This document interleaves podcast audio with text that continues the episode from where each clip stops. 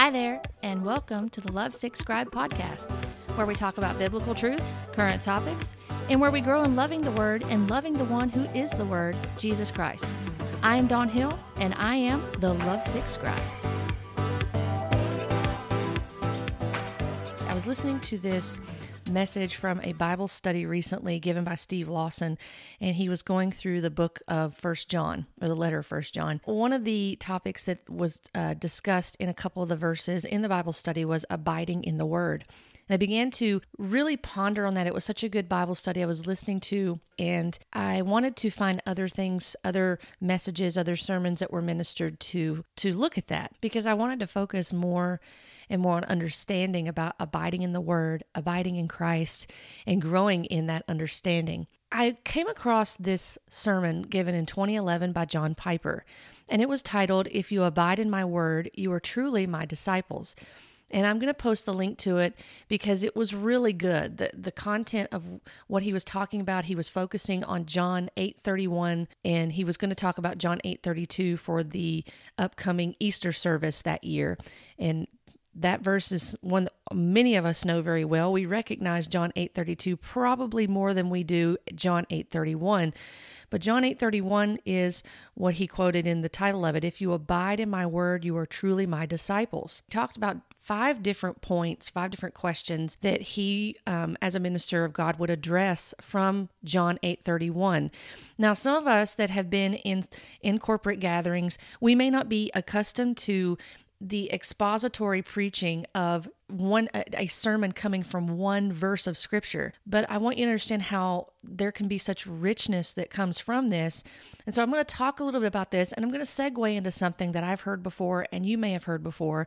So this is all going to be tied together. And then i want to share some more scripture with you and just talk a little bit more about this subject so John Piper, he talks about John 8:31 and he begins to expound on the different areas of how we could understand this very verse of scripture, this one verse. And Jesus spoke to those who believed. We see that in John 8 that in prior to this in John 8:30 it says that when he ministered the words that he was ministering and as he was saying these things, many believed in him. And so what he had said prior to that was when you have lifted up the Son of Man, then you will know that I am He, and that I do nothing on my own authority, but speak just as a Father taught me. And He who sent me is with me. He has not left me alone, for I always do the things that are pleasing to Him. These words are what caused people, as He was saying these things, that many believed in Him. It goes on to say in verse 31 that Jesus said to the Jews who had believed in Him, if you abide in my word, you are truly my disciples. Emphasizing the truly part. If you truly believe, what does that mean? And that should be kind of sobering or startling to us to understand that there are real disciples and there are unreal disciples. And I like that he used that term unreal disciples there because there are people that are going to be phony. They're not going to be true disciples. And we're going to we're going to know, and the Lord's going to know who are his disciples as we go on just looking at this.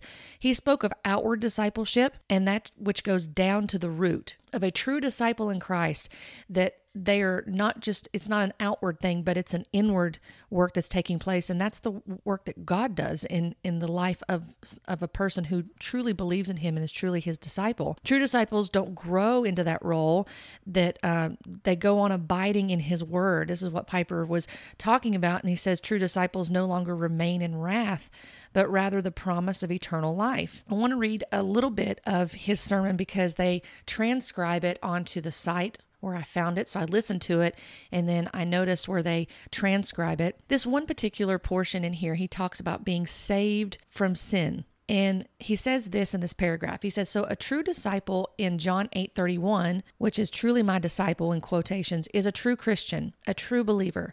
His sins are truly forgiven. The wrath of God never again rests on him. He is true eternal life. He is one of Jesus' sheep and no one can pluck him out of his hand. John 10, verse 29. He is no longer a slave, but a son of God. And verse 35 and 1 John 3 1 are the references. He is the heir of 10,000 blessings that come to the children of the creator of the universe. That's what it means to be a true disciple.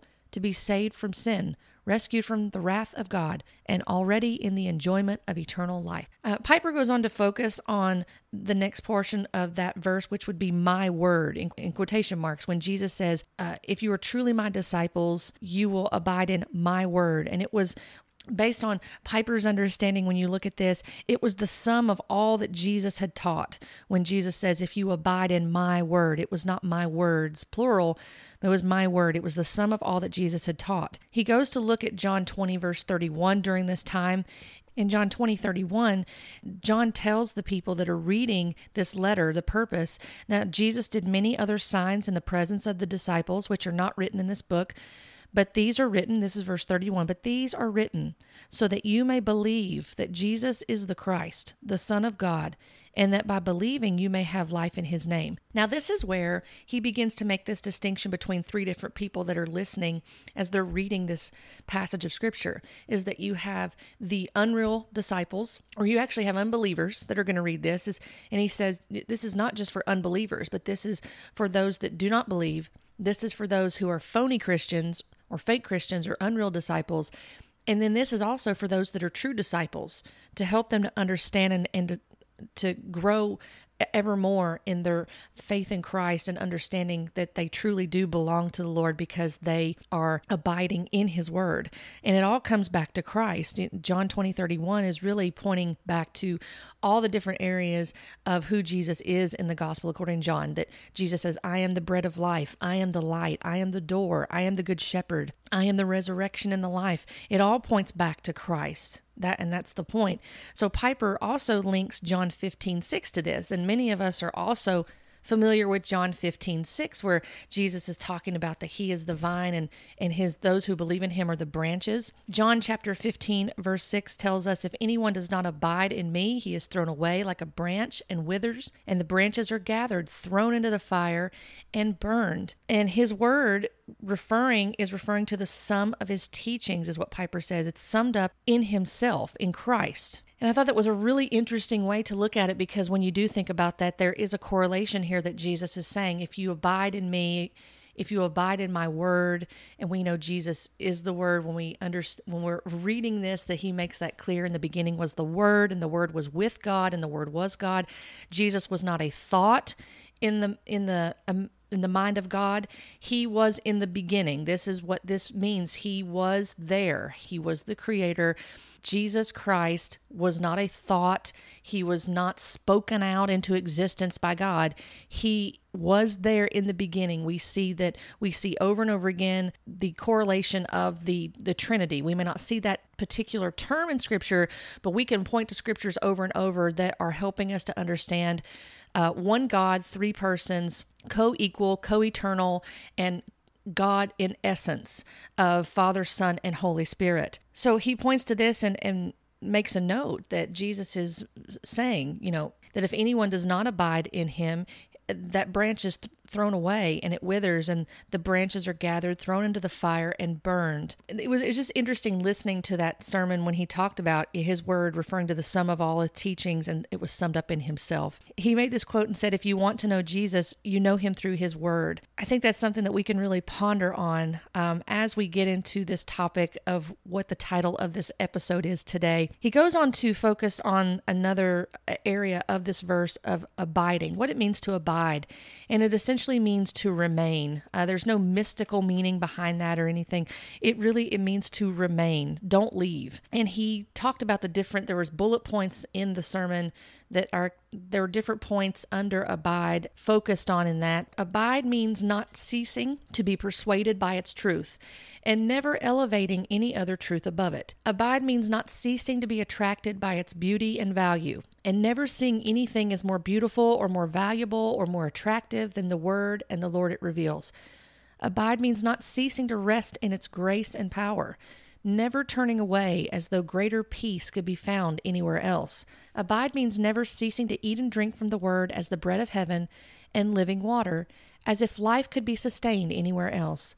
And abide means never ceasing to walk in the light of the Word as though any other light could show the secrets of life. This is what it means to be a true disciple. If you abide in my Word, you are truly my disciples And the fact that Jesus puts the emphasis on abiding, remaining, gives the answer to the last question that he begins to ask. And the last question, or the fifth question that he asks during the, the, the expository preaching of this verse is how are abiding in his word and truly being his disciple related to each other? And he talks about the mark of a true Christian is that we taste and stay. This is not the temporary tasting, is what he called it in this sermon, but the, the mark of a true Christian is one that abides. They taste and they stay because they understand, they, they have been given the understanding by God Himself who Christ is and that they are to remain in Him that that eternal life is found through him and and they uh, part of the fellowship is to remain in his word and to obey him to follow him. That is part of us showing our love for god is that we obey what his commands are. He, jesus himself said if you love me you will keep my commandments. So we follow christ and we are obeying what his word says not because we are trying to stay in the good graces of God or that we have to in order to obtain eternal life because eternal life has already been obtained by grace through faith in Christ alone. But we do good works because we were made for good works in order to glorify God. I want to read John chapter 6, verse 68. We're camping out in the Gospel of John a lot this morning but this is all relevant to what we're talking about. So in John chapter 6, verse 68, Simon Peter answered Jesus, and, and John 6 is a, is a, a lengthy chapter, and Jesus is talking about the uh, that he's the bread of life that and he talks he's essentially describing communion through john 6 and that in order to have eternal life you have to eat his flesh and drink his blood and and that you'll live in doing that. And that this offended many people and even some of the disciples the people that were following jesus they um they began to leave and turn back and no longer walked with him. And i think that that the argument could be made that those were unreal disciples and um, so Jesus said to the twelve, Do you want to go away as well? But in verse 68, Simon Peter answered him, Lord, to whom shall we go? You have the words of eternal life, and we have believed and have come to know that you are the Holy One of God. And this again helps us to see the importance of staying in the Word of God, understanding the words that Jesus said, they are revealed to us by Scripture. We would not know who Christ is. We would not have heard the gospel without the Word of God, the written Word of God that we understand to be sufficient, that we understand to be the very uh, words that God spoke, that we can be confident in that because this is God breathed word this is profitable for instruction for correction for rebuke for training up in righteousness according to 2 timothy 3.16 this word is a more sure word of prophecy according to 2 Peter chapter 1 verses 19 through 20 where men were carried along by the Holy Spirit to write the scriptures and they're like a lamp to our feet and that we would do well to to follow them is what Peter is telling the people there and not to rely just on personal experiences even though the experience he had was very real seeing the the Mount of Transfiguration but he points people back to the more sure word of prophecy which is scripture and that it was authored by the Holy Spirit through men that were carried along by the Holy Spirit and so we see that this is very important in abiding or remaining and there was one final quote with John Piper that uh, really stood out to me, and I, I thought that was a, a sobering quote, and it also brought pause. He said, If you try to run after the Lord without running through this, which was the word, he held it up. He said, You will find someone else. And um, as someone who came out of a of a movement that it, it does tend to heavily focus on personal experience and uh, really if we really took an honest uh, inventory of when we hear someone if they're ministering and if the foundation that they're resting upon is I had a dream, I had a vision, I had an open vision or had an open trance or I had an angel come visit me or I found a feather in my home or I had gold dust that came on me in this meeting or you know it, it's all centered around what has happened to us in an external way or a supernatural way in that sense. And please understand I know that you know, our experiences are not the foundation of truth that we rest upon, and that that's one of the biggest things that I definitely try to get across in the the podcast that I do, the blog posts that I write, whenever we're talking about supernatural experiences, those are not the foundation we rest upon. We're not commanded to have those in scripture. We are told that those things happened or that they would happen, but those are not the foundations that we rest upon and everything is to be tested everything. Nothing is to, no stone is to be left unturned when it comes to things like that. We are never just to take it as at face value and to say, yep, that was definitely from the Lord, or, uh, you know, and run with it and use it as a foundation of teaching to build on extra biblical revelation. We are never told to do that. And we are never told to rely and trust in those things because our emotions, our perceptions of things, they can deceive us. But our foundation rests upon what the apostles and prophets built according to Ephesians 2:20, the foundation of the word with Jesus Christ as the cornerstone. He sets the um, the direction of the house, which is the church, the body of Christ. And the foundation is laid once, and the foundation has been laid for us through Scripture, and we can trust it. It is sure, it is certain, it is truth, and we are to abide in it. Now, having said that and you know listening to steve lawson on this bible study which i would encourage you to check out that podcast. If you're looking for a really good podcast on and a good solid bible teacher steve lawson is excellent. Every time i listen to that podcast it's called bible study. I'm just encouraged and eh, really enjoying just learning more and more about the Word of God. So find solid Bible teachers you can listen to. And um, this message from John Piper, it was really encouraging to me as far as listening to understanding what it means to abide in the Word and abide in Christ. In the process of listening to these two men minister this message and pondering in itself mainly on what this means to abide and John 8 31 32 has personally ministered to me in the sense of helping me to understand what true freedom in Christ looks like and the knowing the truth and the truth will set you free. And the word of god has great freedom that it proclaims to us. When we read it when we're reading it in private when we're hearing it in a corporate gathering there is such freedom in christ and freedom in in, in his word because of testifying of who he is and helping us enriching us as believers in christ to understand what it truly means to walk in freedom and in the process of listening to these men minister, the thought came back to me of hearing individuals, or maybe you've heard leaders before, say things along this line maybe they they could be berating people or they could be making a negative connotation in such a way that if others are uh, prolific in their um, in their searching out in scripture and their study of it in order to gain better understanding and grow in their maturity in Christ, grow in their fellowship with Christ, this statement may be made well, it isn't the Father, the Son, and the Holy Bible. And maybe you've heard that as well. And some may accuse others of worshiping the Bible, like bibliolatry, I think is the, the term that is used, which is an interesting statement because I think the argument could be made that um, in the day and time that we're living in, and it's probably no different because the word tells us that there's nothing new under the sun. I'm sure there are many different points in history where people began to lift up and exalt their own personal experiences.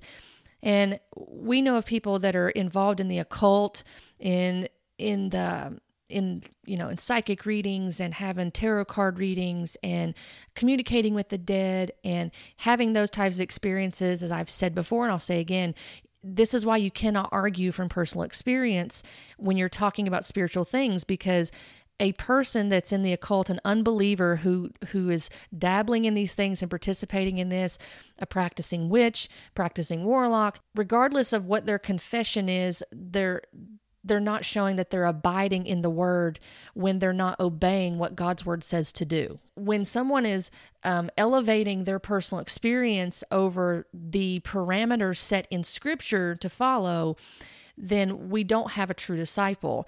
And the people that are unbelievers that are dabbling in the occult and the spiritual things that are really for that are forbidden in scripture to participate in, to not be part of those things, to come out from among those things, to flee from those things, to destroy those things in the Old Testament, to not participate because those things would lead to idolatry and that was rebellion and sin against God. These people are having real experiences because of lawlessness that's abounding people would argue from this, whether it's their own uh, you know personal feelings or personal experience they're going to say well these things are real but what we have to go back to is the Word of God, interpreting everything through the Word of God. Making sure that we're coming back to the foundation upon which we stand and that we're not creating this foundation that is going to cave in, that is like sinking sand, that is going to crumble underneath our feet when it all disappears and the truth comes to us through the Word of God. You come to faith in Christ and you realize that the, the foundation you need to rest upon is what is testified of, which is the gospel through and through. The Bible testifies of the gospel of Jesus Christ. So, and, and I guess the question that I would ask when I think about when someone says, well, it's not the Father, Son, and the Holy Bible, you know, you're worshiping the Bible. It's it's not that, it's Father, Son, and the Holy Spirit. And, you know, you really need to put not put such an emphasis on scripture. I guess a question I think that should be asked is why professing believers in Christ are offended by the proclamation of Scripture applied in context. I, I just find that baffling now looking at it because I, I know I used to be, I never said something like this, but I was on the border, I believe, of someone who would think this whenever someone quoted scripture or, or asked the question, well, where is that in scripture? My immediate thought is, well, well, that is so religious. I cannot believe that they're even asking something like that. But that's being a disciple because the disciples, Jesus himself said, John 8 31, to Jews, by the way, that at the end wanted to kill Jesus at the end of John 8, that they were ready to kill him by some of the things that he said because he was equating himself as God. He said, Before Abraham was, I am, ego eimi. That is uh, referencing what, what, what was said to Abraham in the Old Testament I am was standing before Abraham and they realized what he was doing and they went to pick up stones to throw at him, but Jesus hid himself out of the temple. That's what verse 59 ends with in John 8. So, my question to someone that would say that is, and and have such a problem with scripture being referenced in context is why are you offended by that? If you're a professing believer, what is the problem? Because we should be going back to scripture. Uh, Romans 10 17 tells us that faith comes by hearing, and hearing by the word of Christ. That is not a proof text, by the way, of, um, I heard that quite a bit in the word of faith movement along with what I was part of that, that faith comes by hearing and hearing through the word of Christ. That is it is said that your the power of your words and what you're saying and that is not what that text is talking about actually. It's talking about salvation when you look at that in context. When you back up the verse 14 says how then will they call on him in whom they have not believed? And how are they to believe in whom they have never heard? And how are they to hear without someone preaching? And how are they to preach unless they are sent? As it is written how beautiful are the feet of those who preached the good news. But they have not all obeyed the gospel. For Isaiah says, Lord, who has believed what he has heard from us? So faith comes from hearing, and hearing through the word of Christ. This is talking about the gospel being preached and is talking about uh, leading unto salvation. That's the context of Romans 10 17. And this is focused again on remaining in the Word, ministering the Word of God. That's where the truth comes from. And there's this line of thought that those who spend time uh, studying the word and understanding it more or not fellowshipping with God or the intimacy with Christ is severely lacking. You know, if you hear someone that's talking about scripture that and they're going into in-depth in the in, in the study of it and there are people that understand the Greek and Hebrew and they can help us in our understanding even more so there is this tendency sometimes that there can be a shutdown, if you will. And people will say, well, you know, you're just not fellowshipping with God. All you care about is the Bible. It's again, it's that Father, Son, Holy Bible mentality. And you're not really fellowshipping. But is that the case? And again, I, I understand people can just memorize scripture. They can, you know, atheists can quote scripture. There are unbelievers that can quote scripture. There are people that have um, turned away from Christ that can quote scripture. There are people that study it just for academic purposes. That they may just be studying it and there's not any true transformation within their hearts to where the word of God is written on their hearts. As Psalm 119 11 says, I've written your word on my heart that I might not sin against you. And it's talking about God's instructions that we again that that's going to point to abiding in the word the remaining in the word having his word written on our heart so it's called to our remembrance by the holy spirit to quicken us to follow the instructions of the Lord because we love him. And I, and I think that there's this falsehood, this false dichotomy that, well, if you're in the Bible all the time, then you just don't know God. If you are so concerned and so consumed, you're just a Pharisee. You're just, just like Jesus told them that you search the scriptures, go through the scriptures looking for me, analyzing them and painting this picture that someone who is spending time in the word of God does not have fellowship with God. But that's not the that's not the problem. The problem is someone who is just looking through the scripture but they don't know Christ. They're not recognizing and that was the problem with the Pharisees is that Jesus was saying, You search the scriptures looking for me, but it is the very word of God that testifies of me. I mean, you will not believe. That was their problem, too. I mean, the Pharisees had several different problems, and the biggest problem they had was that they had Jesus Christ in the flesh, truly God, truly man, right before them, fulfilling the testament, uh, the, the prophecy of the Old Testament, showing that he was the Messiah. And they continued to ask him, Give us a sign. We want a sign. Well, you had some in front of you. You have the very word of God in the flesh in front of you. You have the second person of the Trinity in front of you, the Messiah, the one who is taking away the sins of the world, the Lamb of God who is to be slain. And he, they still could not see. And they fulfilled prophecy for one thing. God used their the hardness of their heart and their blindness to fulfill prophecy because Jesus was to be crucified. That was part of God's plan. You can read in Acts 2 when Peter's talking about it. I encourage you to read the, all of that Acts 2 and come to that point. It was foreordained God knew that that was going to happen. They were fulfilling prophecy. So this is why this this is one of the reasons why we need to abide in the word of God. We need to know what it says in context. I'm going to make that argument over and over again until my last breath that if we don't know what the word says, if we don't abide in the word, we will be led astray. We will be deceived. I fully agree with John Piper's statement, and I think it's a powerful statement. If you try to run after Jesus, and you are not running through his word doing it, you will indeed find someone else. You will find another Christ that can't save you. He cannot save you if you're not going through the word of God through the for the boundaries that have been set through the word of God. There can be this false dichotomy of saying, well, uh, if you just spend you're just spend all your time in the word and studying it that you don't have fellowship oh no that's not actually that's not what the word that's not what we know scripture to, to tell us because Jesus himself just told these people if you abide in my word, if you remain it, if you don't leave it, if you stay in it, and that doesn't physically mean that you have your Bible open in front of you all the time and that you're so that you are constantly having that physically before you in a natural sense and that you can't do your job or you can't take care of your kids or you can't take care of your home and you can't do the things that are glorifying the Lord that is that is ministry, that is worship unto the Lord. You can't do these things. But this is remaining in Him to where, and you're remaining in the Word that it is within you. Again, written on your heart that you you you ponder on it throughout the day you're meditating on his word that you are drawing closer this is intimacy with christ this is you cannot um, rest upon your personal experiences and in and of itself and say well, I have intimacy with Christ because I felt something, because I experienced something. No, no. The the filter that that goes through is through the word of God. We cannot rely on our emotions, we don't rely on goosebumps, we don't rely on our feelings, we don't rely on experiences, the realness of a moment. We don't do that. We we go back to the richness, to the glory and the splendor that's testifying of Christ in the word.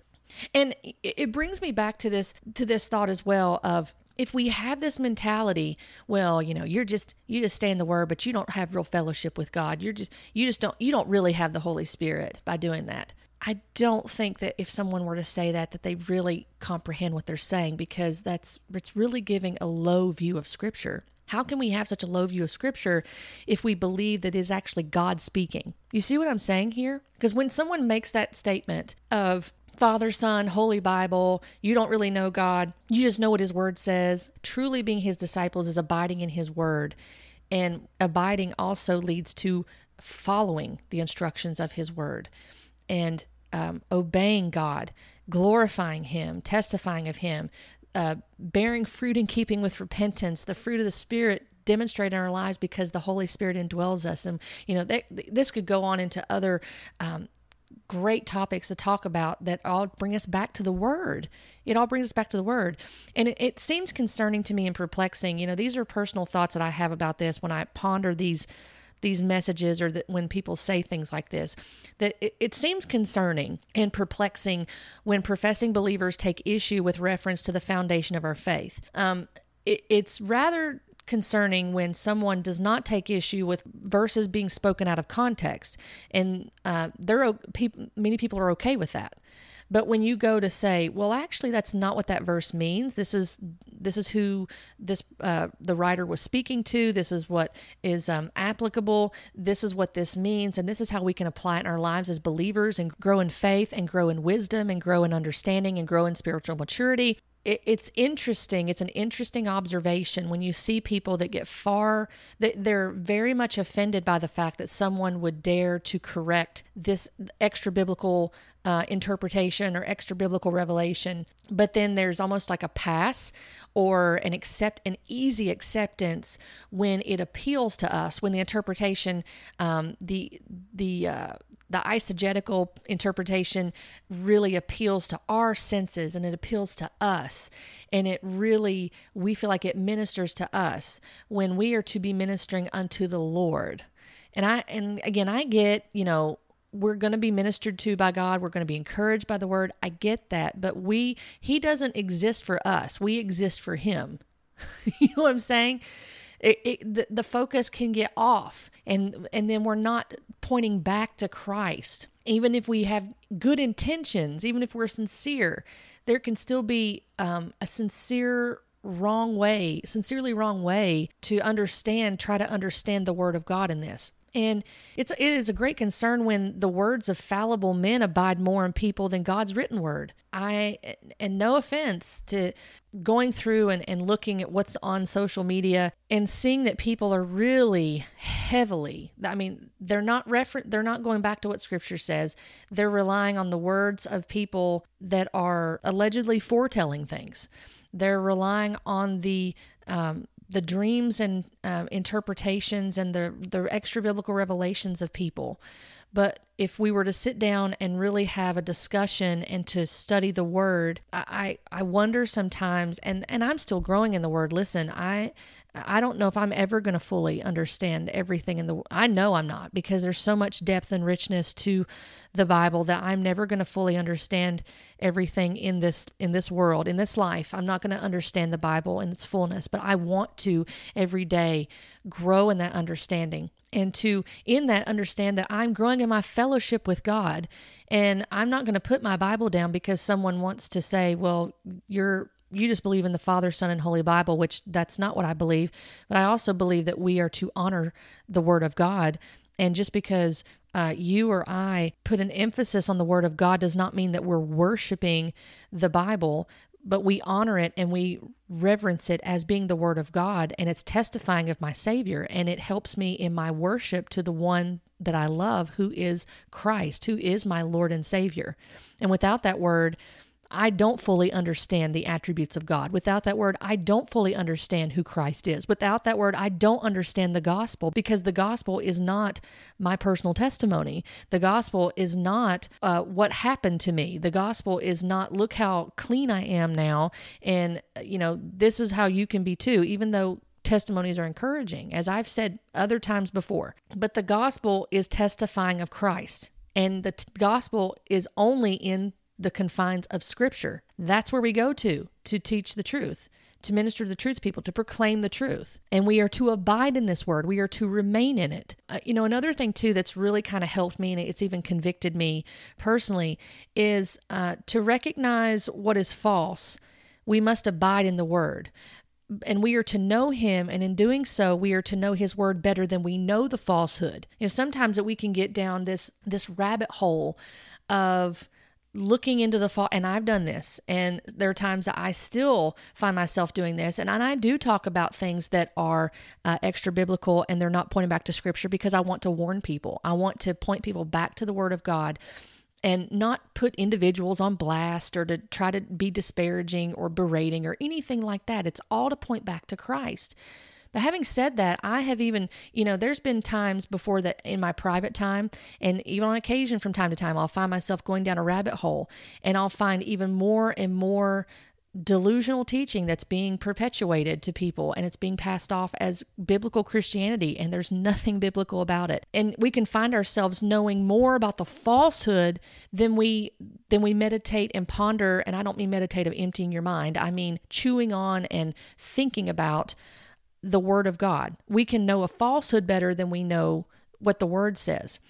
And we do want to understand falsehood so that way we can say, well, no, actually, the scripture says this, and this is the truth, and this exposes the falsehood for what it is. And you need to go back to what the word of God says about about Jesus, about spiritual gifts or about uh, being filled with the Holy Spirit or, you know, uh, the demonic or whatever it could be sanctification, justification, uh, walking in the ways of God, about the gospel, uh, the Old Testament prophecy. Um, you know, we could have a, a, li- a huge list of topics that we could glean from from the Word. Maybe that will be encouraging to some other people. Is that be sure that you're not just that you're not just pondering on the falsehood all the time and and simmering over it but that you are are understanding the word more and more to where you're fellowshipping with the lord by through his word.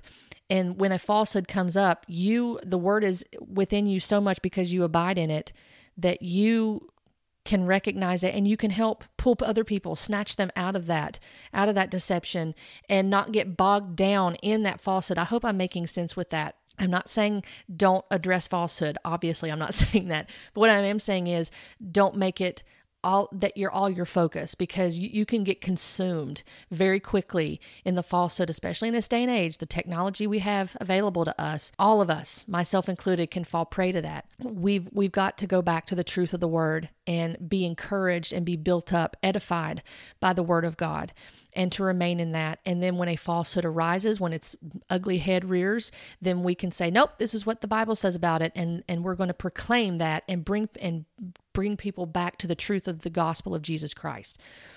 Um, I would be cautious. This is not a, this is just a gentle thing, a, a gentle nudge of consideration. It's not to warn you in a, in a, condemning uh, like in a, in a way of pronouncing a curse on you or anything like that. I would just be cautious.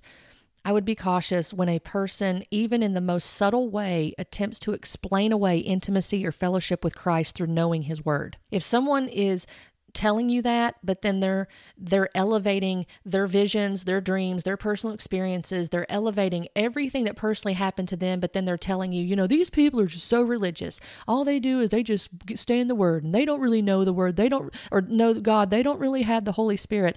You need to be real cautious when people are using language like that because I'm just going to boldly say this. That is another tactic to shut down critical thinking and that is cult like talk. If you're going to say something like that, then you are drawing men unto yourselves and you're not drawing men unto Christ. And if, again, I go back to if you're a professing believer, why do you have a problem with the word of God in, in the proper context? And I've had to ask myself that too. You know, again, as someone who had that mind, kind of like that mindset, that had that of what's the problem here? If you're, if you say that you profess Christ, there's no other way that you can know Christ but through his word you must go through the word in order to know Christ and to abide in his word and to remain in it. Furthermore, so what's the problem? That shouldn't be a problem. If it's a problem, then we need to go back to 2 Corinthians 13 5 to test ourselves to see if we are even in the faith. If we have if we take issue with someone doing that and we can see and the fruit in their life has demonstrated that God is producing fruit in their life that has tran- truly transformed them and that they are glorifying and testifying of the true kingdom of God of, of the of the true Lord and Savior. There's some scriptures I want to point you back to. First John chapter 2 verses 1 through 6. It says, "My little children, I am writing writing these things to you so that you may not sin. But if anyone does sin, we have an advocate with the Father, Jesus Christ the righteous. He is the propitiation for our sins, and not for ours only, but also for the sins of the whole world. And by this we know that we have come to know him, if we keep his commandments. Whoever says, I know him, but does not keep his commandments, is a liar, and the truth is not in him. But whoever keeps his word, in him truly the love of God is perfected. By this we may know that we are in him. Verse 6 Whoever says he abides in him ought to walk in the same way in which he walked. And it, in case you missed it, it talks about that we keep his commandments. We cannot know his commandments without abiding in his word. So again, it does point to the sum of his teachings, as Piper was talking about, and the sum of who Christ is. And it's all encompassed into one. You cannot have true intimacy with Christ, true fellowship with Christ, if you want to put it that way. Now, some people feel weird about saying intimacy with Christ, and it can get weird uh, depending on how people are phrasing it. And unfortunately, there were things I said that really were not appropriate before if you want true fellowship, to have true fellowship with Christ, you must remain in the Word of God. You must remain in the Word of God. Not a word from the Lord that someone says is from the Lord and it's not from the Lord. The Word of God. That is what we are to uh, abide and remain in. First John chapter 2, verse 24 tells us, Let what you heard from the beginning abide in you. If what you heard from the beginning abides in you, then you too will abide in the Son and in the Father. 1 John chapter 3 verse 24 tells us whoever keeps his commandments abides in God and God in him and by this we know that he abides in us by the spirit whom he has given us. And again, this is John, the apostle John that wrote 1 John, who also wrote the gospel according to John that we were uh, camped out in for quite some time and looking at the the wonderful things that are stated in there and proclaimed that are proclaimed in the word. First John chapter 4 verses 13 through 15 say, "By this we know that we abide in him and he in us, because he has given us his spirit." And we have seen and testify that the Father has sent his Son to be the Savior of the world. Whoever confesses that Jesus is the Son of God, God abides in him, and he in God. And so, and I would encourage you to understand the context of First John because um, when you when you look at the history of that, there was a lot of Gnosticism that was going on in the time of John, and John was addressing this. There were people that were um, fighting against the fact they may have been saying that the name of Jesus, but they were denying the incarnation of Christ for one thing, and um, so John was coming against that and uh, saying, making a distinction between people that acknowledge that you know, Jesus did come in the flesh, that he is Lord and Savior, that the Spirit of God abides in them. And so I would encourage you as well, just because people use the right verbiage, you need to test what they're saying um, because it, it may not be truly lining up with Scripture. There are some people that that use the right verbiage, but they're they're not truly they're not truly believers. Um, there can be un, unreal disciples that again I, I enjoy. I really like that that phrase, that terminology that Piper used for that. Colossians chapter 3 verse 16 encourages believers let the word of Christ dwell in you richly, teaching and admonishing one another in all wisdom, singing psalms and hymns and spiritual songs with thankfulness in your hearts to God. Um, so again, we have this this appearance here of abiding, dwelling. Let the word of Christ dwell in you richly, richly, um, and then we're to teach from there and admonish uh, one another in all wisdom. You can't do that without abiding in the word, without dwelling richly in the word of Christ. It's so important that we do that. And again, uh, you know, don't don't let if if you love studying the word of God and, and wanting to a deeper understanding of it, don't let someone say to you such things when you know that you're uh, that the fruit of your life is demonstrating that you are growing in Christ, growing in spiritual maturity, and that you are um, understanding greater fellowship with God more and more. You're growing in that fellowship. Don't you dare uh, ascribe to this Father, Son, Holy Bible no that's not right it's actually it is father the father son and holy spirit but the scripture is important this is god speaking and i don't have i don't take issue with the word of god and we shouldn't as christians we should not be taking issue with the word of god uh, Someone, Psalm 119, verse 11 I have stored up your word in my heart that I might not sin against you. Uh, I love that passage. I encourage you to read Psalm 119. It's the longest psalm in the in the Bible, it's so good. Uh, it, it's interesting to see all the references of your statutes, your commandments, your promises, your law, your word. Um, how many times the psalmist says those, these things and is coming back to the word of God, coming back to, again, remaining in the word, understanding the word, storing up the word that I might not sin against you. Your, your word is a lamp unto my feet and a light unto my path. We are not going to know the way to walk if we don't abide in the word. If we're not if we're not understanding his word and remaining in his word and meditating on his word, pondering on it, chewing on it, so to speak, uh, metaphorically chewing on it, to to know uh, the ways of God, to understand his attributes, to understand the ways in we should walk, so that way we are glorifying God and that we we understand the truth to walk in. The truth will set you free. John 8:32 that he did not Piper did not focus on in this particular passage. But it says Jesus goes on to say after saying, "If you truly are my disciples, you will abide in my word, and you will know the truth, and the truth will set you free. It will set you free." I, and I'm going to leave with this for the last few minutes. And, and you know, it's kind of ironic, you know, because you say, because, you know, saying, well, you shouldn't rely on personal experience.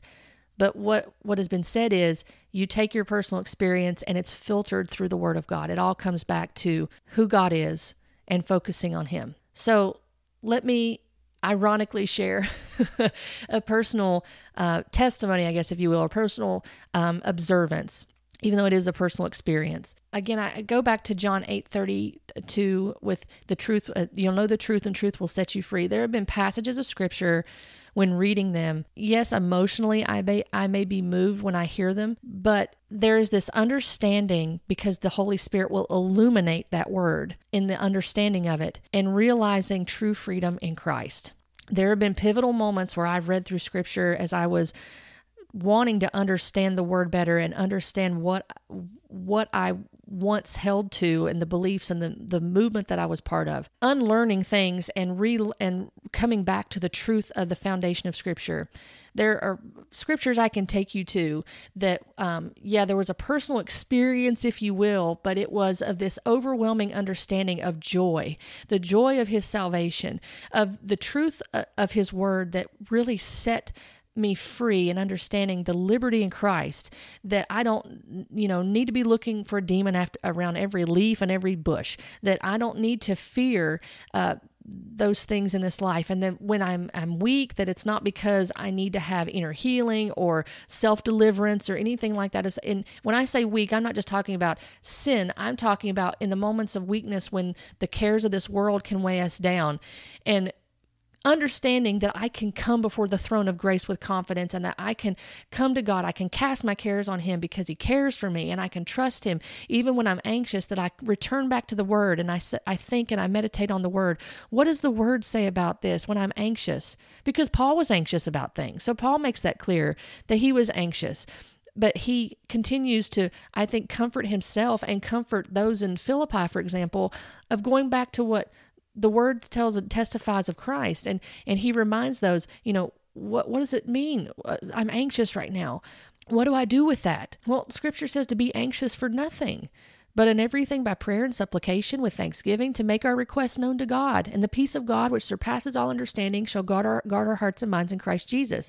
Now, this is not some sort of incantation that we say, and that this is to meditate. Again, this is to go back and abiding in the Word because the Word has the answers to what we face in life. And going back to that and saying, this is what the word says. And I, in my prayer time, I'm going to call this to my remembrance and ask God to help me. Help me with my anxious thoughts. Call my anxious thoughts, Lord, because I know what your word says and I trust you. And your word says to be anxious for nothing.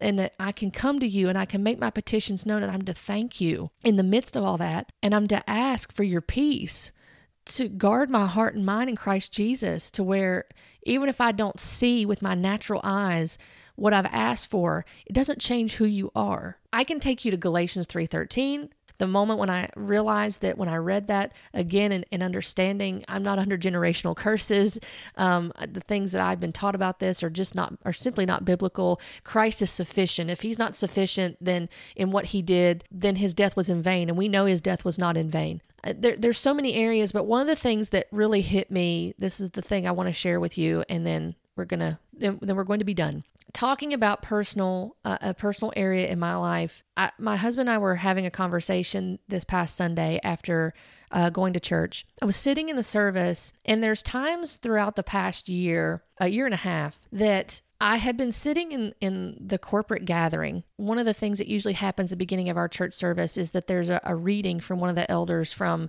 could be from the book of Psalms.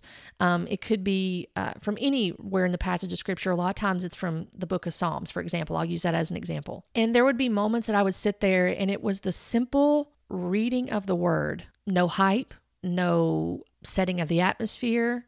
And I'm not, uh, please hear me I, am not saying anything to d- demean people that are part of that because I, I I understand. I, I was part of that. So please don't think that I'm trying to be demeaning in, in saying that. I'm just simply telling you there was no hype, there's no emotionalism, there's no um, shouting, uh, there's no let's have specific lighting, let's turn down the lights so we set an atmosphere. There's no fog machines, none of that. It was the simple reading of the Word of God out loud. And I found myself hearing the Word of God and listening to the words being said, understanding what that meant, and it was personally encouraging also on uh, by the way, another facet, personally encouraging as a believer in Christ, and tears streaming down my face, uh, just sitting and listening to the word being proclaimed. And for a while, I thought, what is wrong with me? like, it, this was in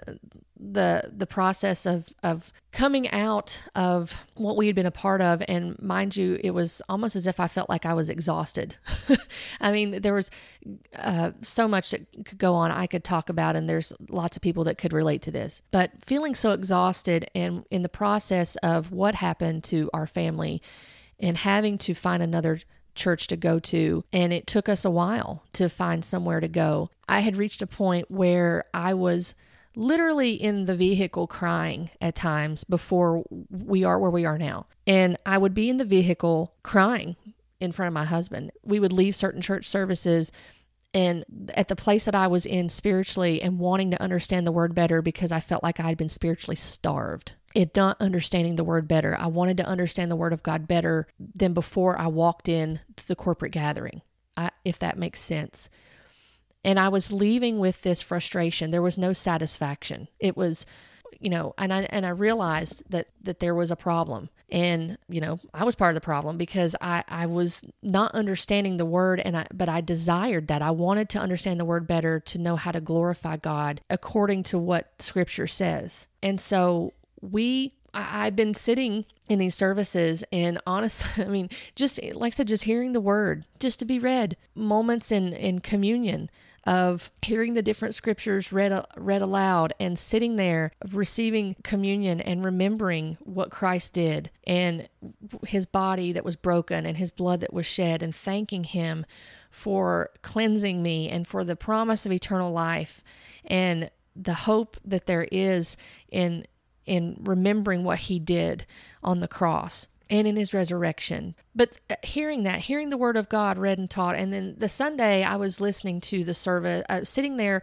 just pondering on the service of what was being said and um, focusing on the different passages of scripture and about you know being before God, coram deo. It was one of the it was the focus of uh, it's a Latin phrase, but focusing on being before the Lord and what that means to be in His presence, and looking at Psalm fifty six thirteen and looking at John eight twelve, and there were passages that our pastor went to, and there were things that hit me while I was sitting in the seat, and I'm going, "This is this is bringing more freedom." But when I say bringing more freedom, not that Christ is not sufficient in what He did, His Word was continuing is continuing to be illuminated to me as a believer and I hope to you as a believer to where it continues to shed more light on the freedom that is there in Christ alone and what he did and that there is there is liberty where the spirit of the lord is there is liberty. Uh, when we if we go to understand that passage better there is freedom in christ when we begin to have the word illuminated to us and the holy spirit is the only one that can illuminate that word to us and because he authored it through these through these men that were carried along but understanding the the true freedom in Christ, and then the the shackles of of uh, extra biblical teaching or um, these oral traditions that are passed down, these man-made traditions that are really not that are not agreeing with the Word of God, begin to just fall off metaphorically. And then you begin to understand, wow, this there's freedom in Christ and I have peace with God and I have joy. I mean, there's it's not just an emotion or me laughing or rolling, you know, having a physical manifestation. It is this joy in the Lord. And then, even in times of trial and trouble and not being a robot and still going through those moments where there can be difficulties or hardships or setbacks at times, but still in private time, coming to the Lord and finding a reason, no, understanding there's a reason to be thankful every day, every moment of our day, we can have a reason to be thankful.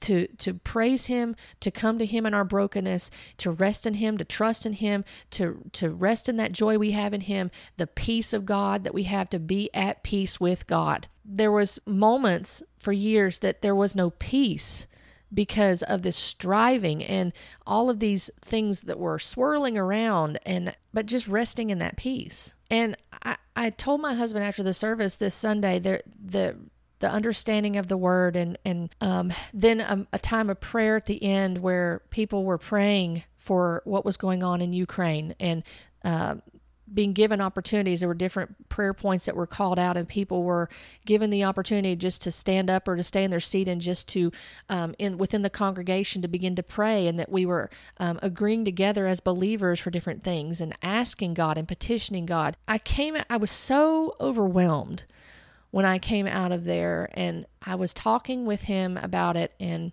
um, God forgive me, there were moments in years past when the movement that I was part of, I entertained conversation and I entertained rhetoric that was said. And I was so ignorant because I was just agreeing with what was said. And I did not know because I had not, I didn't know what these other churches were saying or what they were ministering.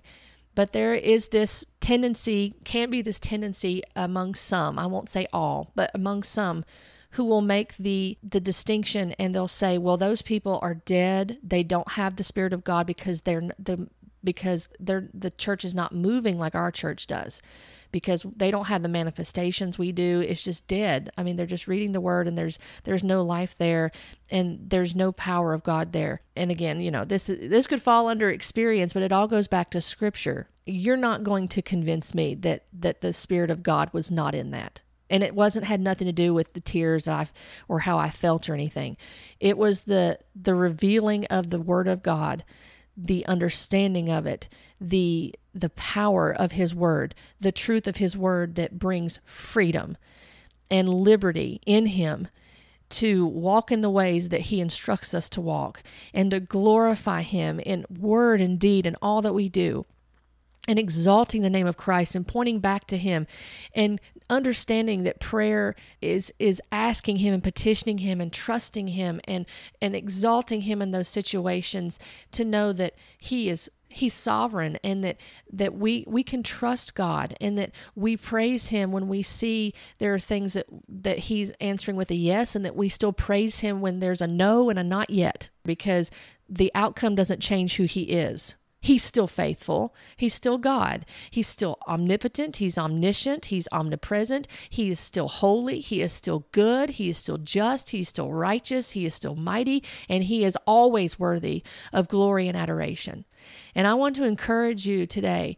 You need to um, abide in the word, not because I say that, it's because God instructs us and commands us in the word. We are to abide. That is how we know that we are truly his disciples that we abide in His Word, you will know the truth and the truth will set you free because of who God is and what He testifies of in His Word. And His Word is powerful. Dear friend, dear believer, don't believe the whole this rhetoric of the Father, the Son, the Holy Bible yes, the Father, Son, and Holy Spirit, and we stay in the Word, we abide in the Word, we remain in the Word, we are built up and edified by the Word, we are encouraged by the Word, and we proclaim the Word because it is the truth. So I hope that this has blessed you today. I hope that this encourages you. Let's remain in the Word and abide in the Word as true disciples of Christ and bear fruit in, in, in glorifying Him in all that we do. Be blessed today by this Word. Thank you for joining me on this podcast. If you would like to connect with me, you can find me on Facebook and on Instagram at LovesickScribe. And if you enjoy reading, feel free to hop on over to lovesickscribe.com and subscribe to my blog. I've enjoyed being with you today, and I look forward to our next time together as we talk about biblical truths, current topics, and we continue to grow together in loving the Word and loving the one who is the Word, Jesus Christ. Blessings to you.